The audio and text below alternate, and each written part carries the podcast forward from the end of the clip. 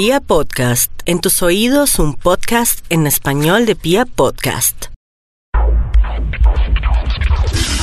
Bienvenidos a otra entrega de Puscas. En realidad es la segunda entrega de este podcast en el que junto a Carlos Alemán intentamos juntar dos pasiones, el fútbol y la historia.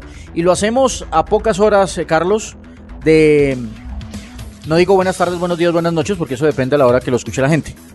Eh, estamos a pocas horas de que ruede la pelota en el clásico español Barcelona-Real Madrid, porque es en, Cataluña, es en, Barcelona, de un clásico que para muchos simplemente es una versión más de este clásico, de esta, de, esta rivalidad eh, futbolística, pero que tiene un contexto histórico, político, desde hace muchos años, pero que por los últimos días ha estado muy caliente, Carlos. ¿Qué tal, Juan? ¿Cómo le va? Cordial saludos a, todos. Eh, no es una fecha normal para hacer un clásico. La gente se preguntará por qué.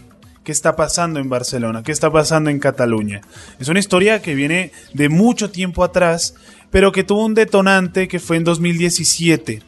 Allí se hizo un referendo buscando la independencia del pueblo catalán de España. Y al final, bueno, era un, un referendo bastante simbólico. Al final mucha gente salió a votar, alguna represión por parte del Estado. Y los, los promotores de ese paro, eh, de ese referéndum, terminaron presos. Terminaron por muchos, muchos días, muchos años de, de prisión. Y de, de acuerdo cuando salió esa sentencia, mucha gente en Barcelona salió a protestar. Que era justamente cuando se jugaba el clásico. Y por eso se atrasó, se reprogramó para esta fecha. Es una época bastante distinta para hacer un clásico. Mucho, mucho del tema de regionalismo que, tenemos nosotros los colombianos, eh, e incluso me parece los latinoamericanos, viene de, los españoles, viene precisamente de, una raíz española que siempre ha sido también así. España es la unión de, varias, de varios pueblos, si se quiere, de varias, varias culturas, con idiomas distintos, con mm, maneras de ver la vida diferentes. Eh, hasta con maneras de hablar, muy, no, solo hablo del idioma, sino también maneras de expresarse muy complejas. Están los vascos, están los catalanes, están los, eh, los españoles. Eh, como anécdota, en el 2010, después del título en Sudáfrica, recorrí España. Recorrí, no, estuve en tres ciudades diferentes, Madrid, Barcelona y San Sebastián.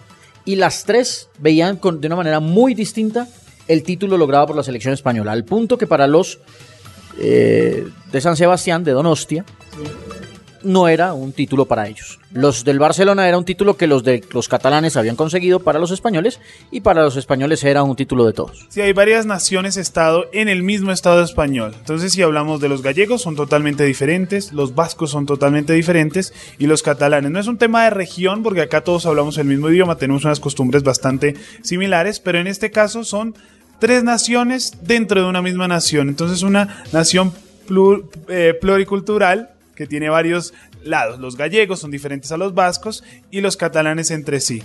Y hay que hablar de, Barcelona como una región única siempre ha sido una región muy independiente desde sus inicios. Recordemos que Barcelona es un gran puerto y siempre han buscado vivir del puerto y ha sido una ciudad muy cosmopolita, por ahí pasado una gran cantidad de civilizaciones, los romanos, los griegos, muchos durante mucho tiempo y eso ha hecho que ellos sean un pueblo que se le gusta autodeterminarse y manejarse por sí solos, no solo por el lado español. Eso en la parte histórica. Lo podemos decir que Barcelona siempre ha sido un pueblo independiente. Cataluña siempre ha sido independiente y que no le gusta que lo rijan desde el centro del país, como en este caso sería Madrid.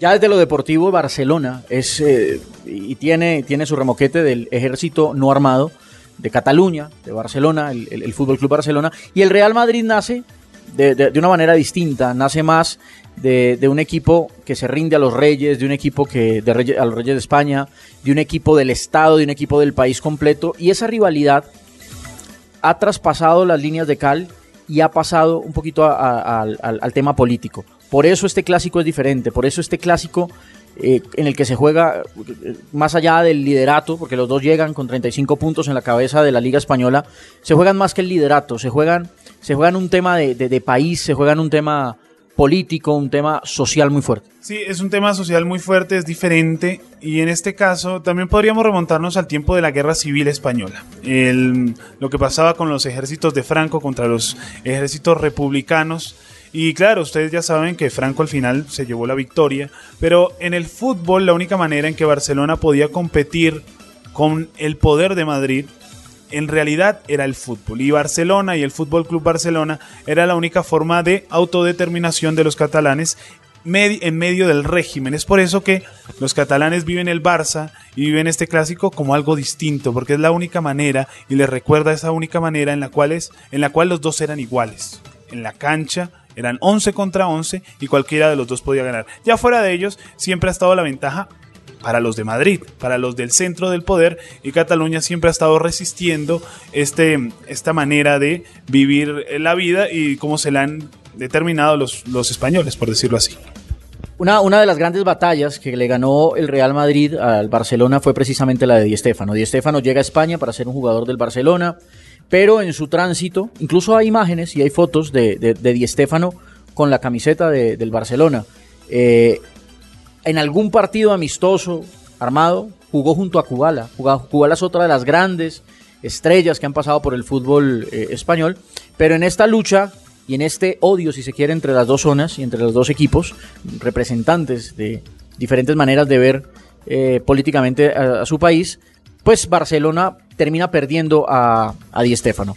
Otro detalle para observar, la bandera, la bandera catalana, ¿cómo es que se llama? La señera. La señera bueno, le voy a contar una anécdota rápida. Cuando se funda el Fútbol Club Barcelona, ellos toman el escudo de la ciudad de Barcelona, respondiendo a todos los ideales de la ciudad de Barcelona, que es una ciudad libre, independiente, que no le gusta ser autodeterminada. Y la señora está siempre ahí. Y era la única forma en que en ese régimen de Franco se podían llevar banderas catalanas. Poco a poco, cada vez más se ha hecho esto una, una tradición de llevar la bandera catalana, por supuesto porque significa lo que ellos son y significa sus tradiciones, su cultura, su lengua, recordando que en la época de Franco era prohibido hablar catalán, por ejemplo. Bueno, entonces, este, este clásico se juega en un contexto deportivo muy interesante, con los dos equipos en momentos muy similares, no solamente desde los puntos, sino similares también en el tema de, de un juego irregular.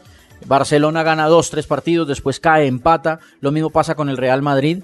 Eh, ya sin su máxima figura, por lo menos de los últimos años, Real Madrid, que es Cristiano Ronaldo, sí mantienen en Barcelona a Messi y también con el contexto y el deseo de siempre ganar por su región, por, por, lo que sienten, por lo que viven y en el contexto de un momento político, Carlos, que ya creo que centrémonos en eso para, para ir cerrando, un momento político muy complejo, porque creo que nunca antes, por lo menos de que yo recuerde, el tema de la independencia que siempre lo han tenido los catalanes, que siempre lo han tenido los, los habitantes de Barcelona, pero que nunca lo habían expresado de la manera que lo están expresando. Sí, no, yo creo que es una forma en que mm, ellos también sacan a flote los problemas sociales, políticos que lleva España.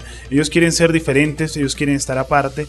Y lo que veníamos mencionando, la condena a estos líderes independentistas eh, colmó el vaso y derramó ya lo que tenía que ver todo con la autodeterminación catalana. En este momento los catalanes se sienten cada vez más catalanes en, este, en esta nueva ola del nacionalismo que no solo ha llegado a España, sino que también ha llegado a Europa. Pero el clic del asunto, Juan, es tratar de contarles a todos ustedes que nos están escuchando que el clásico de España va mucho más allá de Pep contra Mourinho, dos estilos de juego, de Cristiano Ronaldo contra Leo Messi. Es una cosa que viene de mucho tiempo atrás y que toca el fútbol, por supuesto, porque el fútbol es una parte social y que acumula tantas pasiones casi como la política. Muy bien. ¿Alguna cosa para acotar o lo vamos terminando ahí? Lo vamos terminando ahí. Van a llegar nuevas, nuevos episodios, ¿no? En 2020 vendremos recargados. Sí, ya tuvimos la, historia de Puskas. Aquí les damos el contexto político en el, que se, eh, en el que va a rodar la pelota en el Camp Nou el próximo 18. Pero le vamos a buscar, por ejemplo, el Inter de Milán, porque se llama el Internacional de Milán. Sí. Sí, eso lo hablaremos también. ¿Qué tal si hablamos de, lo que está pasando en Escocia, por ejemplo? El, fenómeno eh, Alfredo Morelos y entender un poquito lo que significa Rangers y lo que significa Celtic y por qué también entre los dos hay una división que nunca se va a zanjar. Y también qué tal si hablamos de lo que pasa en Roma. Roma-Lazio, un clásico espectacular que tiene una historia muy interesante. Lazio más cercano al fascismo, Roma más cercano al pueblo. Sí, eh, usted sabe qué camiseta tengo puesto. Sí, yo también ahí voy con eso. Listo, muy bien. Pues nos vemos en la próxima oportunidad. Un abrazo, gracias por escuchar Puscas.